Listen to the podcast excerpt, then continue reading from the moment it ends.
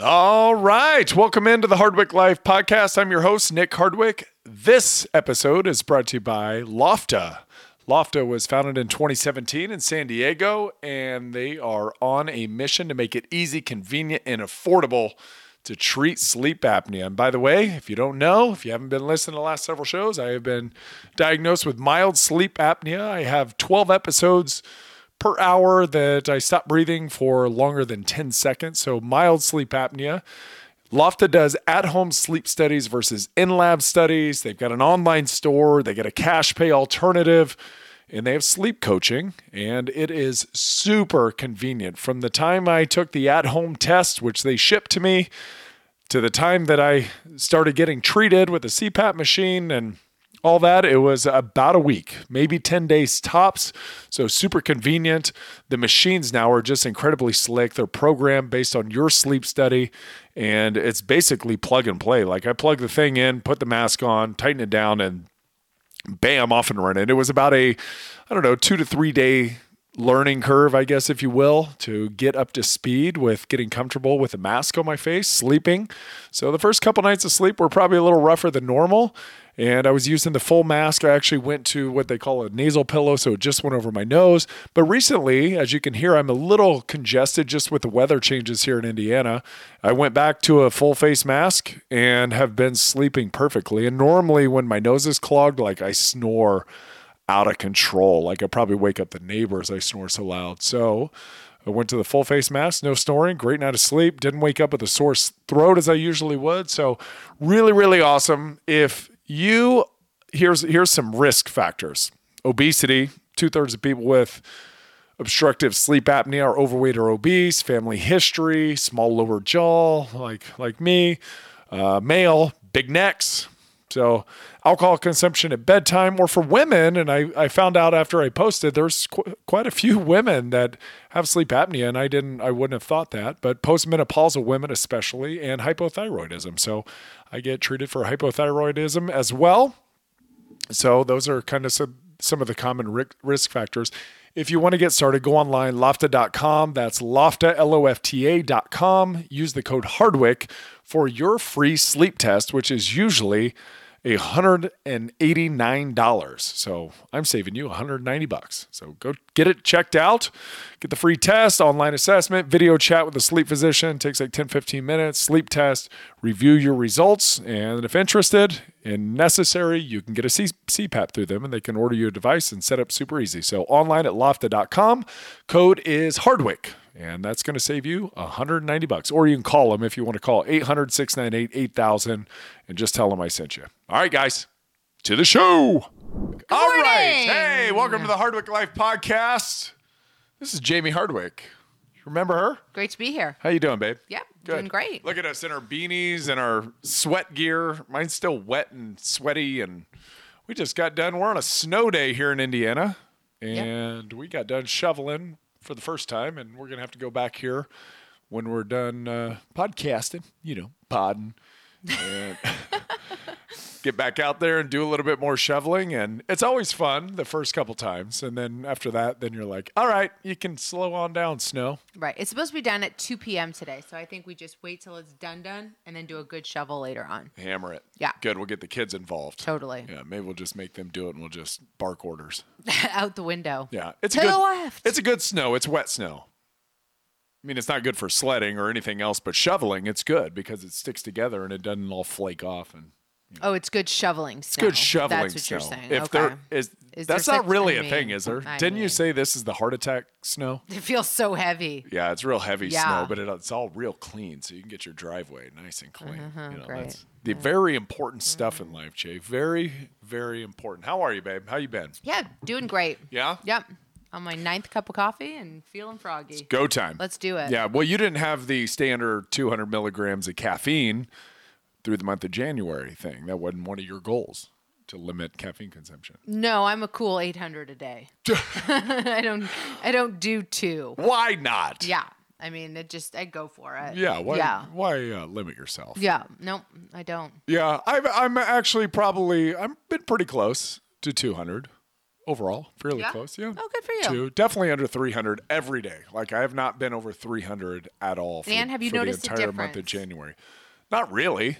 No. Sometimes my eyes are a little tireder, more tired. Okay. Yeah. But no, do I notice a difference? Is my sleep better? I've been sleeping pretty well lately. The folks will hear the commercial about the CPAP machine and all that. And yeah, it's I've gotten used to it. So that's cool. Good. So, oh, well. If people listen a long time ago, they'll know we don't sleep together. Right. Like in the same room.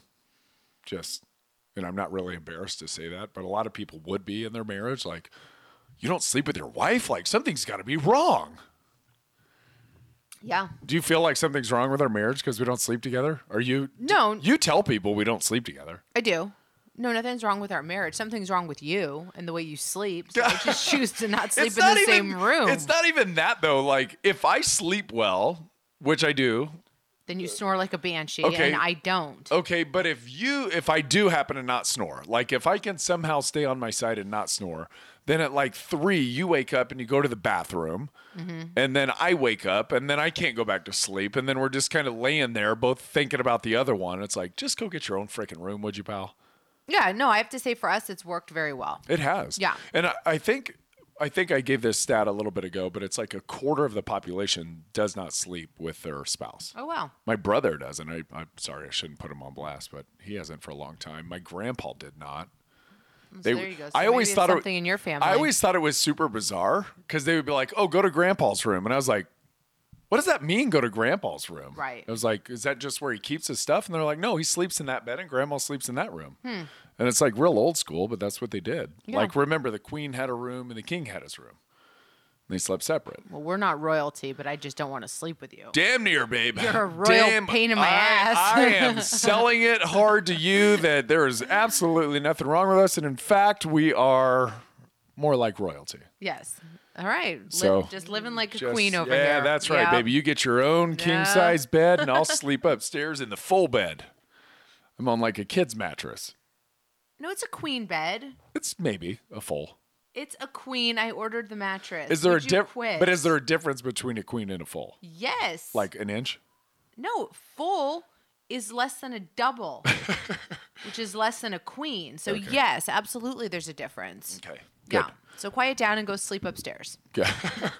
Goofball. Now that we got that taken care of. You goofball. Okay, so I don't know if we updated anybody on this, but you've been dealing with plantar fasciitis because you play tennis excessively. Probably Chimney Christmas. If you can hear that noise. It's like a herd of elephants in our house. That is our children. They both weigh under 95 pounds, but for some reason they sound like they weigh 900 pounds. Golly. So there must be a wrestling match going on. I would expect to break in at any point. Yep, that door right there, and bust then open. Mom will tell them to go away, and then Dad will get on them, and then they'll really go away. So that's how that's going to work. So update, Jamie plays a crazy amount of tennis, and she developed plantar fasciitis. Oh, and soccer. And it, I think, really probably developed on indoor soccer when you're playing on the rug on top of the concrete surface. So it's not even like turf. It's like carpet on concrete. So yeah, my foot has been killing me for like 6 months, and I was like, all right, let's she was just dealing with it. Let's get rid of it. Yeah, you were dealing with it. Yeah. And then you ended up going to see the doctor that helped me deal with mine, mm-hmm. and you're feeling pretty good. I'm feeling good. No pain?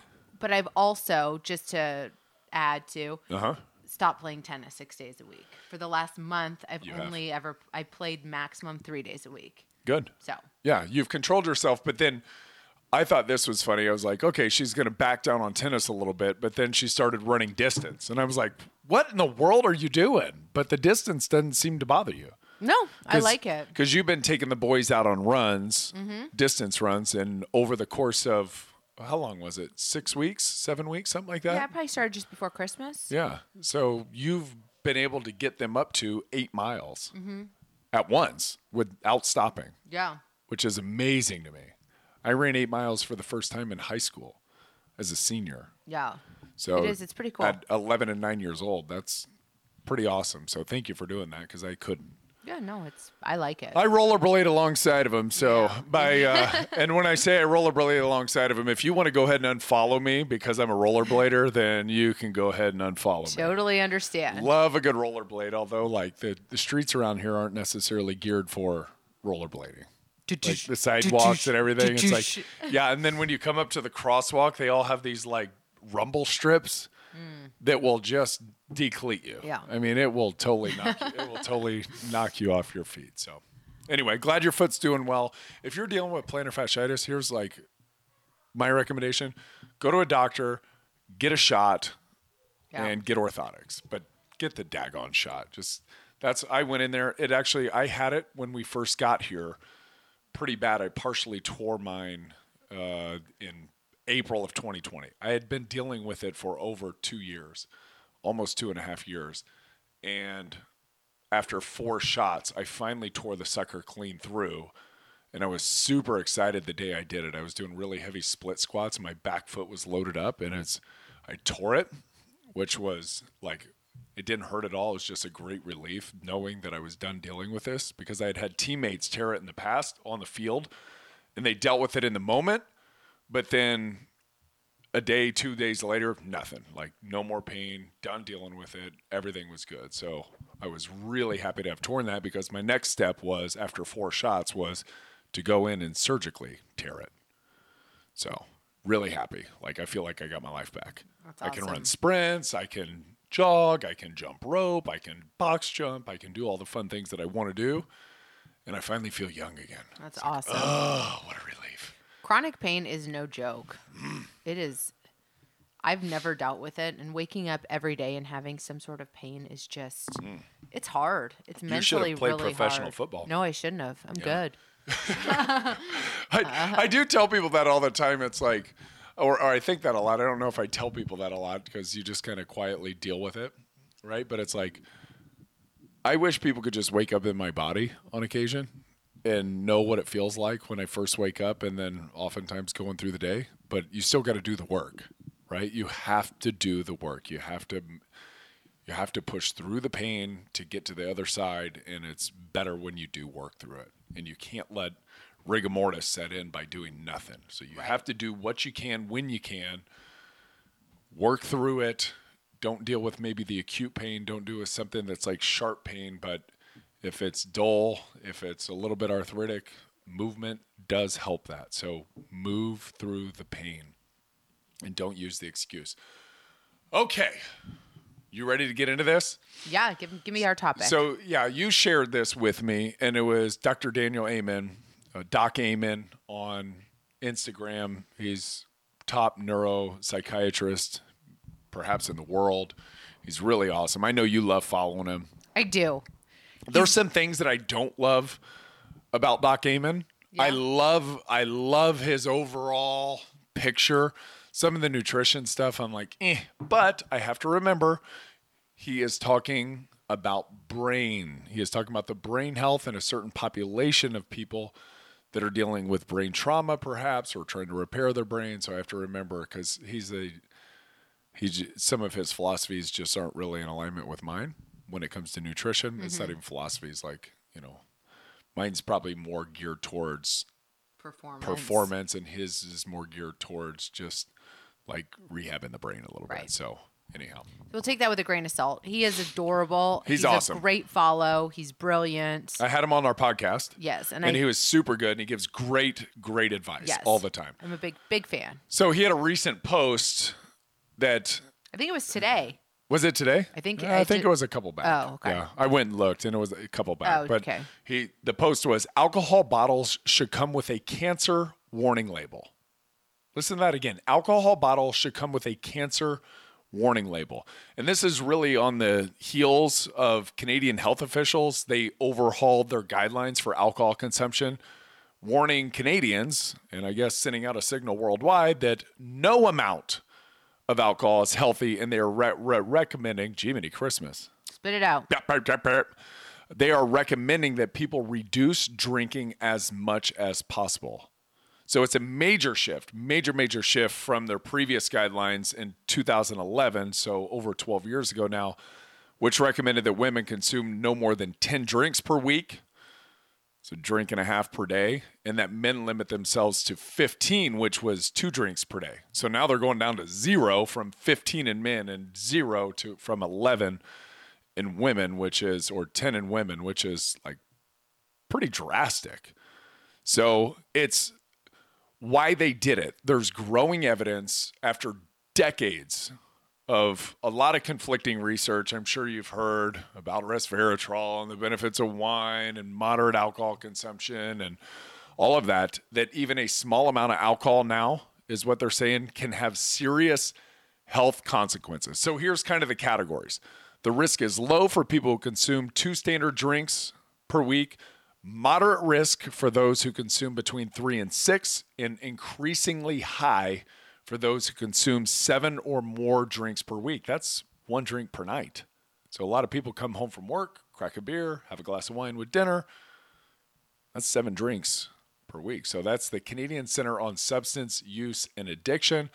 So here's some crazy stats when it comes to alcohol.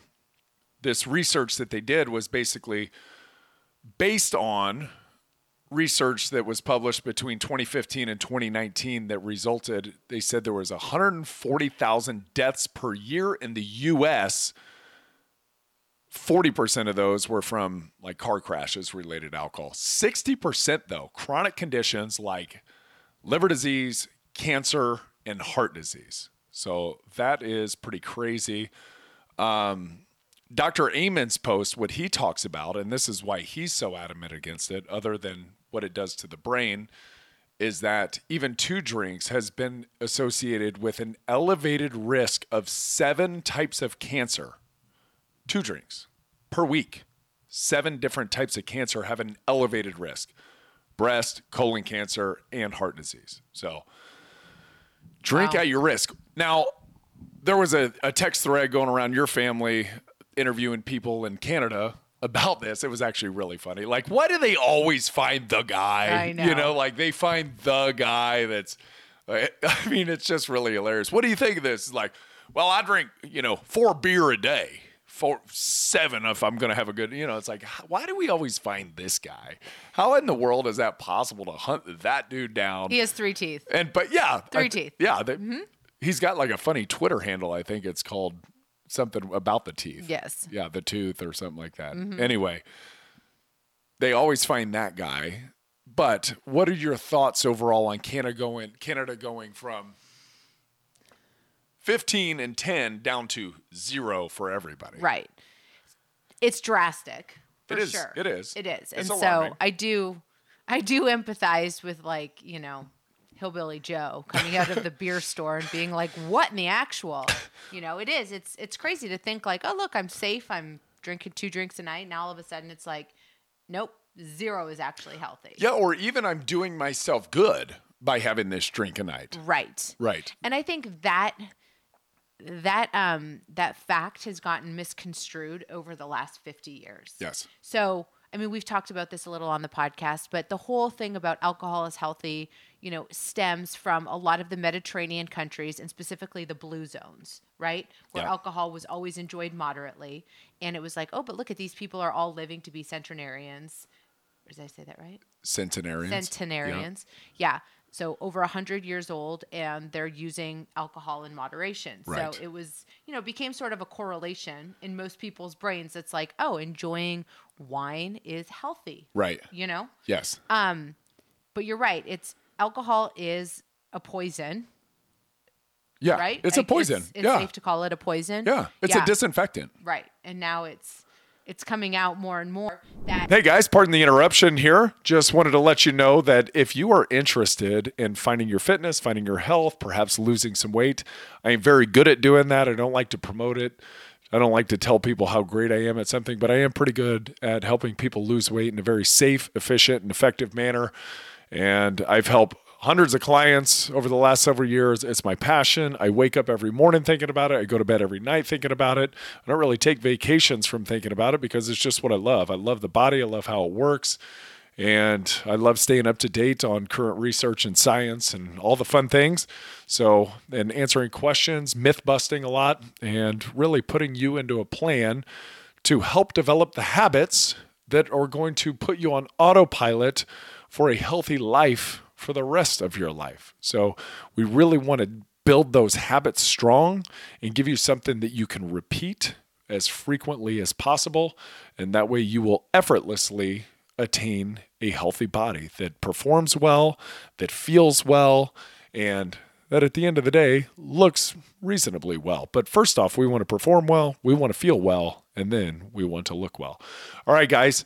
So if you have any questions, if you want any help, if you want a consultation, trainlikealineman.com. That's trainlikealineman.com. Fill out the form and I will get back to you as soon as I can, and we'll set up a time to have a little conversation. All right. Thank you much.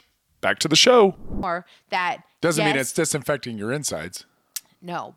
But yes, there are people that can enjoy it moderately and live a long, healthy life, but there are those risk factors associated with it. Yes, and especially I think there are certain times of your life where those risk factors are even more elevated through alcohol consumption. No, you don't drink alcohol. Not really. No. I order alcohol. Which is like when I go out to eat with people, just so nobody's like, oh, I ain't drinking. It's like I just kind of nip that in the bud by just, hey, let me get a vodka ice, like vodka rocks, so nobody says anything. And then you toast everybody and you take like a little sip and then you put it down and then bam, they think I'm drinking and everybody just lets down their guard and we can all have a great time. Cause I'm not here to make anybody feel bad about their health when we're out. Right. Like they know you're a health coach. They know you do this for a living. And it's like, I don't want to make anybody feel bad. But give me why you chose to stop drinking.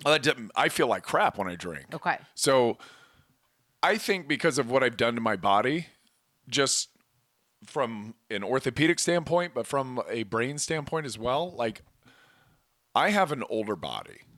Like I'm 41 years old, but I think my body's probably worn to the point that I'm like 65. Okay. Just as far as the damage that I've done to myself, I've really accelerated the orthopedic costs. Yeah. Like I'm doing my best from a cell health standpoint and doing everything that I can. However, like when you were young, you could drink and wake up without a hangover. Mm-hmm. I can't even have two drinks without my joints screaming at me. Wow. Or my brain being really foggy. So like I notice the differences are amplified when I drink more so than I think what would be standard. Got you. So I think like if you're 40 years old and you're drinking, you're like, hey, I still feel pretty good. Maybe you do, but wait till you're 60. And then I bet you don't feel so good when you have those drinks, because your body just starts to notice all of the wrong things you're doing. But you're also so health conscious that I think doing all the right things, when you do incorporate something bad for you, you notice it a lot more than maybe somebody, right, that doesn't make all the right decisions. Yeah. So the alcohol is just one more sort of, straw on.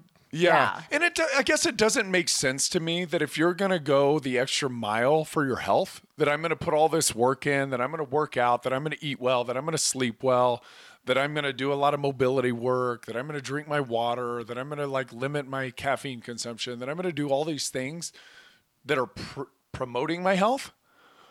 Why would I do something that's going to take a big percentage of the results that I'm looking to attain away? Right. It's not in alignment with my goal of living a long, healthy life. Yeah. So for me, the easiest thing you can do for your health is, one, have an identity habit. Like I've made a habit that is my identity. I am a healthy person. I make healthy decisions more often than not. Okay. Right? So when it comes to, am I going to do this or do that? It's like, that doesn't really even align with my values, like who I view myself as. So alcohol is just like, there it is. That's not who I am. So I just don't really partake. Does it mean that I'm not going to have fun? No, I don't feel like I need alcohol to decrease inhibitions. I've been hit in the head enough to decrease inhibitions. There's no inhibitions here. Like, so I don't need that to be socially lubricated. Got you. So yeah, it doesn't do anything for me. I don't think it does any great things for the body, and I'm not willing to set myself back in all the work that I do. Like you're running on a treadmill. I'm not going to put the incline at a 5% and try to run the same pace that I'm running right now. Right. It doesn't make any sense to me. Yeah. So. And I live my life. I obviously didn't play professional sports. So I feel like I live my life a little more in the gray zone, mm-hmm. where you're very black and white. You're like, this is a healthy habit or it's not a healthy habit.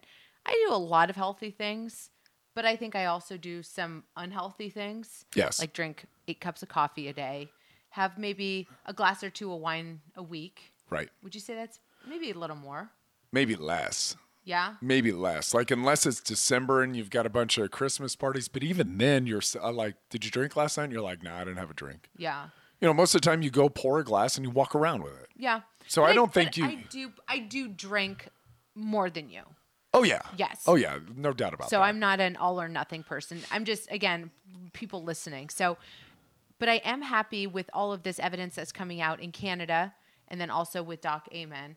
I just think that we as a country have become so like numb to the effects of alcohol. You're like, it's legal. It's fine for you. It's fine. Look, you can buy it at the store, which yes, you can, but you can also buy cigarettes at the store. You can also buy processed food at the store. I think that it's a good message that we're getting out that anything in excess is probably not a great thing. And if you rely on something that heavily every single day, you probably want to reevaluate some of your choices. Yeah. I think the interesting thing here too is that going down to zero, because what are we not good at in America? Moderation. We are awful at moderation in America. Yes. So, yeah. Hey, come down to 2. Well, 2 to everybody means 6. You know, if they're saying I can have 2, I can really have 6. Right. Right? So maybe bring that down to 0, and now everyone will hear the message loud and clear, and they really will work to control their alcohol consumption. I'm not saying eliminate it completely from your life. Like, you got to live, you got to socialize, you got to be, you know, there's as much to de-stressing as there is to like not introducing toxins to your life. Like, you know, there's part of living is having fun. Right. So I'm not telling you not to do that, but I do think it's good that this kind of information is coming out now to take out that ambiguity and more the excuse that people use to crack open a bottle every night because, hey, I'm going to have a glass and then I have 3.5 glasses later and that bottle's done. Right. Right. That's probably more the norm than just having 1 glass at dinner. Totally. I just don't think people are very good at that. You know, if a little bit of exercise is good, a lot of exercise is better. Right. If a little bit of protein is good, a lot of protein is better. If a little bit of wine's good, a lot of wine's better. So just, I think going down to 0 is probably a good thing. When the other, just one quick thing on that topic. The other thing you have to think about too is the Canadian healthcare system, which is all socially funded. Yes. So it's basically, they are now getting so impacted in their hospital systems. And we saw this during COVID. It's like, it has to be for the greater good of the country. Yeah. Why did they shut down? Yes. Because all of the costs come back directly on the government. To the government. Yes. And so that's, again, when I look at this alcohol thing, it's like, okay, so the cancer, the liver disease, the heart disease, the car crashes, with all of those things increasing, mm-hmm. it becomes more of a burden on the Canadian healthcare system. Yes. Right? Yes. And so it's like... Yeah, the universal healthcare, they are paying as a government. Now they're like, we've got to make changes here. I like that they're going after the lifestyle. I do too. I like that they're saying you've got to take personal accountability for your own actions. Yeah. Like, they don't sell cigarettes out in the open there.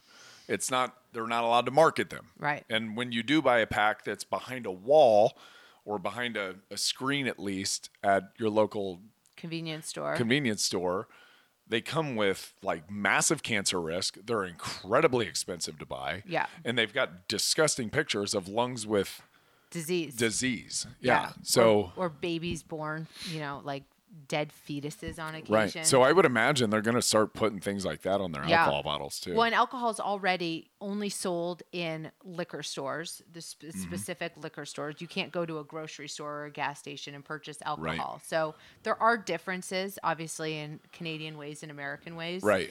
Some of them I'm like, but some of them I get. Right. Yeah, and I... When you eliminate the option, you help smooth the path for somebody. Yeah. And I think that's just kind of an important thing, is just maybe, you know, like, obviously we're never going to get rid of fast food here because like people are like, well, just eliminate fast food. Well, you can't just eliminate fast food. Right. Because food by itself is not good or bad. Over-consuming food is bad for your health.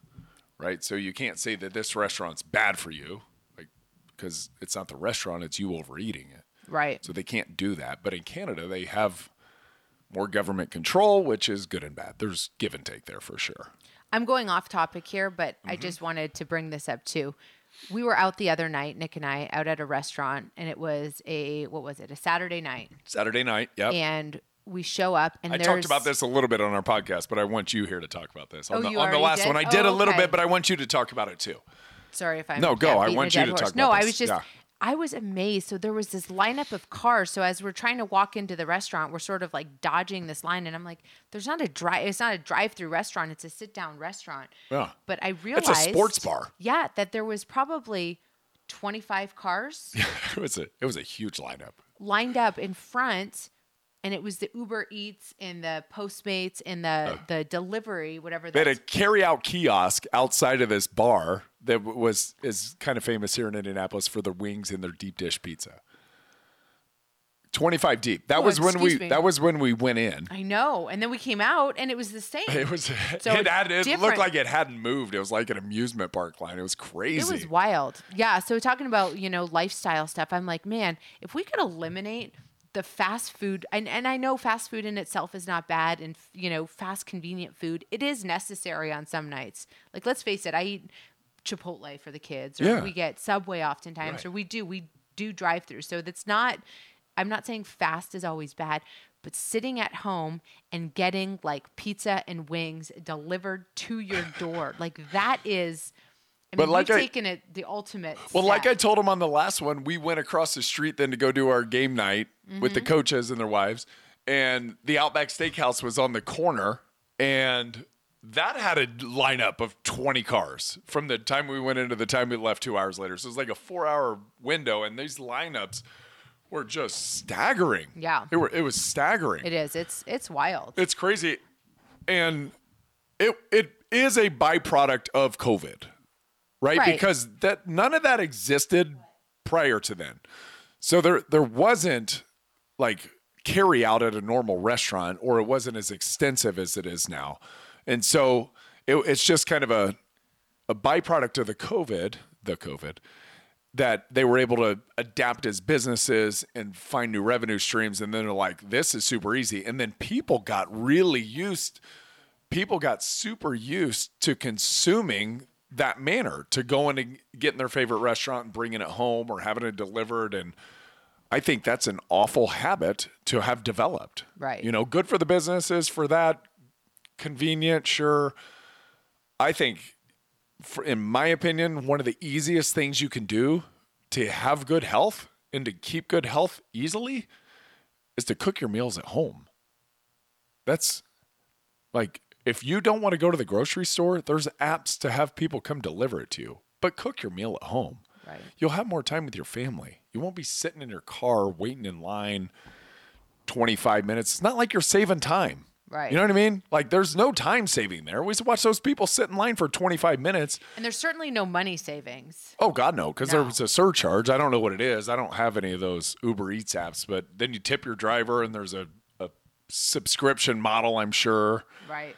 So there's no savings. Yeah, it's just craziness.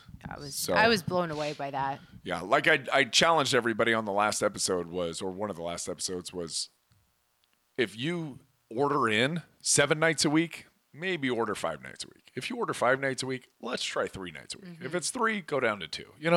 Like, manage that a little bit. That way you can really control what you're putting into your body, because you have no clue what these restaurants are throwing in. No. Your health is not their priority. No. So this kind of ties in a little bit when it comes to habit formation, right? So you're developing this habit of, man, it's super convenient. I can just get on my phone. I can have it delivered to the house, and all the best restaurants in the city deliver right to your door. Okay, cool. Probably not the healthiest option you can have, and calories get out of control rather quickly when you're eating restaurant food.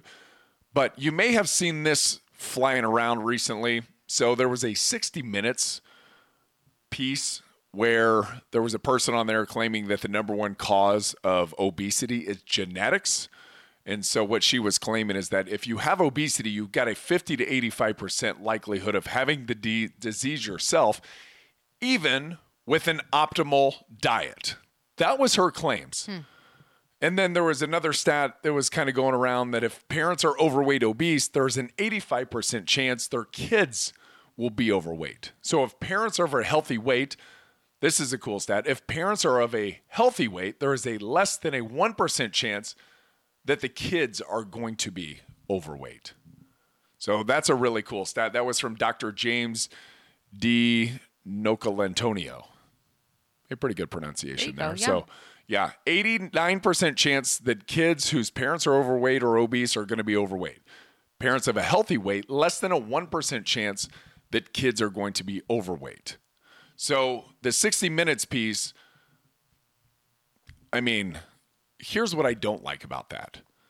Part of the stat is correct, but when saying having an optimal diet, that you're not going to be in a healthy body because of your genetics is really taking the personal accountability out of the equation when it comes to health and body weight. You can just say genetics are to blame. Genetics are to blame. And Lane Norton did a great piece on this and a great post on this and talked a little bit more in depth about it. But I just do not like when you're taking personal accountability out of it and you're saying it's just genetics, because what do people do then? They stop trying. Right. You just stop trying to get healthy. And I had a post a little bit back about this is like, it's not the kid's fault that they're overweight. They're being fed at home. Mm-hmm. Like they can't go to the store. They don't know how to research nutrition. It's too much for them. They don't know what they're doing. So whose fault is it? It's really the parents' fault. But the parents were probably raised in a house where they didn't eat an optimal diet either. And they had poor health habits. So it's super challenging to dig out of that, right? To dig out of that hole that's been created from a health standpoint. But you can control your body composition. You can control your weight when you control your calories and when you control the food that's put in you. Now, when we're like in the strength and conditioning world, we say we can't make somebody who's slow fast, but we can make somebody who's slow faster. Mm-hmm. And probably the same thing applies when it comes to body types. Like, yes, genetics are a factor. They're real. I'm not going to turn a rhinoceros into a cheetah, or I'm not going to turn a whippet into a bulldog. Like, I'm not going to be able to take that one body type and turn it into another body type. Right. However, I can make that bulldog as lean as possible, or I can make that whippet as muscular as possible, mm-hmm. right? There are ways to optimize that through diet. So I guess what I would urge is that as a parent, you've got to find your own health if you're hoping that your kid is going to have good health. You have to prioritize your own health for that kid to have health. You can't just say what you need to do. You need to become what you want them to become, especially when it comes to the body. Because I really believe our primary job as parents is to support opportunities for our kids so they can chase their dreams, but also to show them what a healthy relationship looks like between a husband and a wife, and to model healthy behavior, and to help them create healthy habits so that they can easily and without effort or without thought sustain a healthy life and a healthy body. It should be fairly easy, but you have to start early. Mm-hmm. So all of these thought processes are just what we would then say innate. It's like he just knows, or it's like she just knows what to do with their body. They do, because we started very early. So yes, is maybe your kid's going to be a little bit thicker. That's okay. Or maybe your kid's going to be a little bit skinnier. That's also okay. But let's get them into a place where they're as healthy as they can possibly be, and they're not struggling with their body their whole life. Like, we don't want them struggling with their body their whole life. Right. And it doesn't mean we want them obsessing about their body either. We want them to effortlessly live in their body and have it perform and feel the way that it needs to so they can be as healthy as they possibly can for as long as they can possibly live. That's the way that I really believe a parent's role is, a big portion of it is that. It's nutritional and fitness literacy. You know, and are they getting that anywhere else? No, they're going to get it at home. They're going to get it from watching your habits that you're doing on a nightly basis. So if you're coming home and you're popping 2 beers and you wonder why when your kid's 40 years old, he's popping 4 beers a night, well, wonder where he learned it. Right. You know, or if your kid is, you know, he just doesn't want to work out or he just doesn't want to eat healthy food. Maybe you should look at yourself first. Yeah. You know, and be honest with yourself. Am I embodying the person that I want my kids to become in a genuine way? Like, this is me. I want them to become something like this.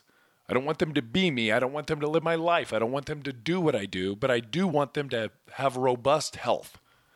They need to be vibrant. So then they can choose whatever path that they want to choose. Right. And have a ton of success doing that. Because they have a healthy body, which is a healthy mind. And we're not worried about mental health because their physical health is good. We're not worried about getting burnt out because they can work tirelessly for an incredible amount of time. You know, they know how to de-stress. They know how to exercise. And it's just what they do. So anyway, parents, just a thought for you. No, I like that. Do you have anything? Gosh, you just... took all the oxygen out of the room there. Sorry. No, I like what you said, though. I agree with all of it. So you're basically saying that there's a genetic component to body size, possibly where you carry your weight or muscle or... Yeah, where you store your fat. Right. Yes. But because you're overweight doesn't mean... Or because you're, you know... Because your genetics are telling you you're... Yeah. Yes. Because your genetics are a certain way... doesn't mean you're overweight. If you get in a caloric deficit, you will lose weight. Got you. Right? Right. And can we change your structure overall? Can we turn you from a ectomorph to an endomorph or an endomorph to a mesomorph? Probably not. Like, you are who you are in a sense, but we can make that, you rather can make that as optimal as you possibly can. Yeah, I like that. And it's something to strive for. Right. Because your kids are looking at you and watching you and building their habits based on what you're doing. And it's not about what you say. It's what you do. Right. It's all modeling. And it's not about the classes you take them to. And it's not about the coaches that you hire. What are you doing on a daily basis? Because that's what they see. And that's what's going to stick. Because it's just what they know and what they see and what they feel on a daily basis. That's it. Well said. I like that. Sorry, I don't really have much to add because, All right. You hit the nail on the head. Good. Well, thank you. We had fun with you in here again. I always have fun. Appreciate you. Yeah. Thought we were going to have a backwards arm wrestling match. External rotation arm wrestling match. Go. Thanks for listening, guys. Love you guys. Thanks so much. Okay, gang, if you made it to the end of the show, you must be a health fanatic. We thank you for your support. If you don't mind, do this. Go rate and review us or share it with a friend or one of the two or both. That would be super awesome. We thank you for that. The other thing is, if you're looking to kick up your health game a little bit, you may be thinking about supplementation. You may be thinking about getting some more omegas in, getting some zinc, getting some magnesium, getting maybe a multivitamin going, or if you're a little bit past that even, hey, maybe I'm thinking about a pre-workout that's got all the things that I need in there, maybe a little bit of creatine, maybe a little bit of glutathione, some arginine, all those things. We have pharmaceutical-grade supplements at hardwick.life. So if you're new to the supplement game, you need to get pharmaceutical-grade supplements because everything else is fairly unregulated. And so when you get pharmaceutical-grade, what it says is that 99% of what we say is in the bottle is actually in the bottle, and that is tested. And we are also NSF, safe for sport. So very high quality products, and they are effective in your body. And that's why we do them. You don't have to take as much of them because they are bioavailable. They are processed to the point that your body can handle them more effectively and more efficiently. And that's what we're all about here. So if you have interested in supplements, you can either DM me at Nick Hardwick or just go straight to hardwick.life. And if you're just getting started, I would say you start with the 5-in-1 foundation. It's a tremendous product, kind of covers all of your bases when it comes to health, and then you fill the rest in with a very healthy diet and a lifestyle program. All right, guys. Hey, that's hardwick.life. And once again, we thank you so very much for your support. Until next time. Bye.